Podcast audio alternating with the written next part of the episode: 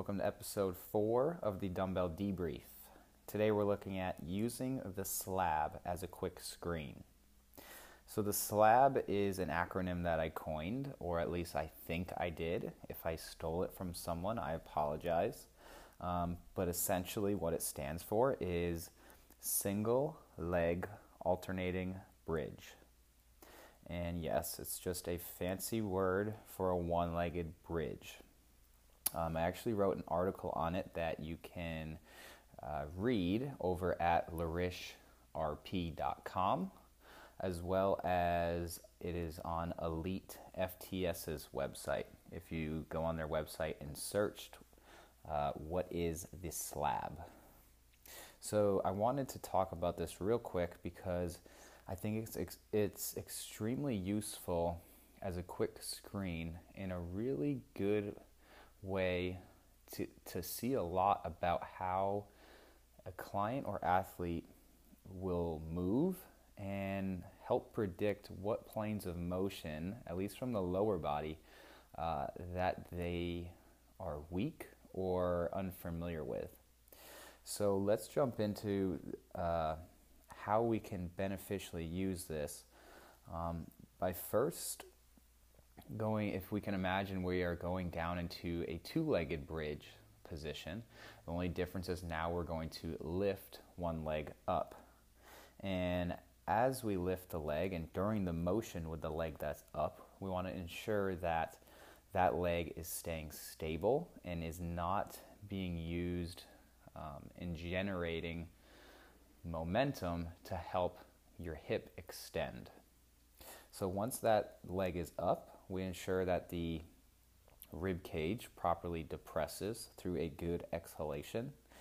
And we tell the client to lift their hip or lift the belly button to the ceiling.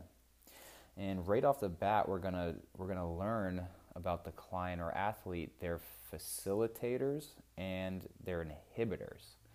Do they have inhibited glutes? Do they have facilitated paraspinals? Or low back musculature.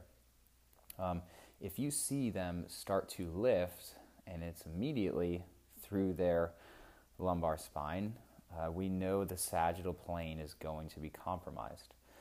Um, a lot of people may initiate with the hips but then continue with the lumbar spine. This could be a range of motion restriction. Uh, this could be weak anterior core. There could be a lot of things going on with it, but the bottom line is we know that the sagittal plane is compromised and they lack stability. So, right off the bat, we already know okay, this client, we need to start square one and really make sure we get sagittal plane motion down before we look to go to the frontal and then the transverse.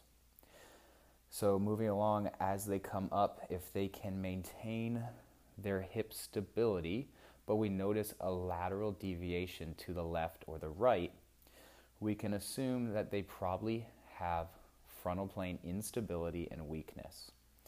Um, you also may see them move in a more of a diagonal motion as they're coming up. This could also be contributed to a weak frontal plane.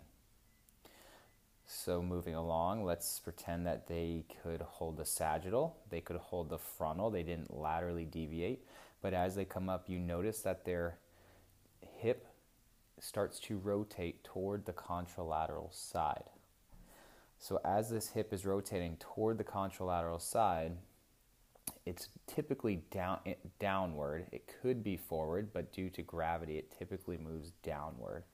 Uh, this this is a, a, great way to probably assume that they have transverse plane weakness, and this is typically the one that people are really going to have to work on and really try to understand and figure out.